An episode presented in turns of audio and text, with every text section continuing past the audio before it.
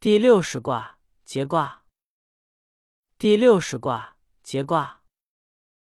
节，哼，苦节不可真。白话：节卦象征节制，节制可致亨通，但过分的节制也不可以的，应当持正适中。象曰：泽上有水，节。君子以知数度，亦得行。白话象辞说，泽卦的卦象是对，下坎水，上为泽上有水之表象，象征以堤防来节制。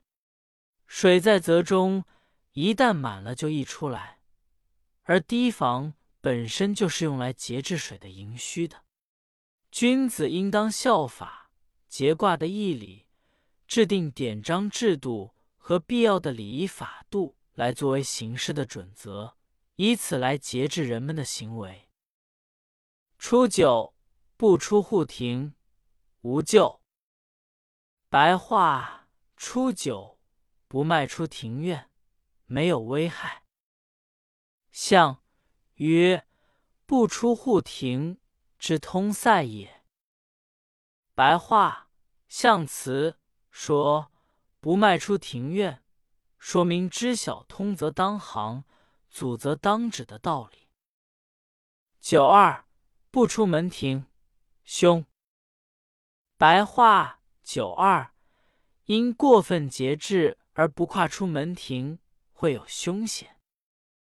象于不出门庭，失时吉也。白话。象辞说：“因过分节制而不跨出门庭，因此失去了适中妥当的时机。”六三不节弱，则皆弱，无咎。白话：六三虽不能节制，但能嗟叹自毁，则没有祸患。象曰：“不节之嗟。”又谁救也？白话象辞说：虽然不能节制，但能嗟叹自毁。这样的话，又有谁能给他造成祸患呢？六四安节，哼。白话六四能安然实行节制，故而亨通。象曰。安节之亨，承上道也。白话象辞说，能安然实行节制，故而亨通，说明谨守柔顺尊上之道。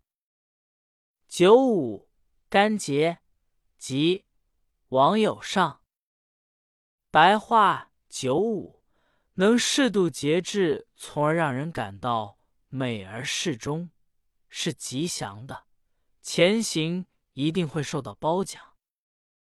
象曰：干节之吉，位居中也。白话象辞说，能适度节制，从而让人感到美而适中，是吉祥的。这是由于居位中正的缘故。上六苦节，真凶，毁亡。白话上六，因节制过分，则会感到苦涩，而且会发生凶险。如果能对过分节制感到懊悔，则凶险有可能消失。象曰：苦节真凶，其道穷也。白话象辞说，因节制过分，则会感到苦涩。而且会发生凶险，因为过分节制必然导致末路穷途。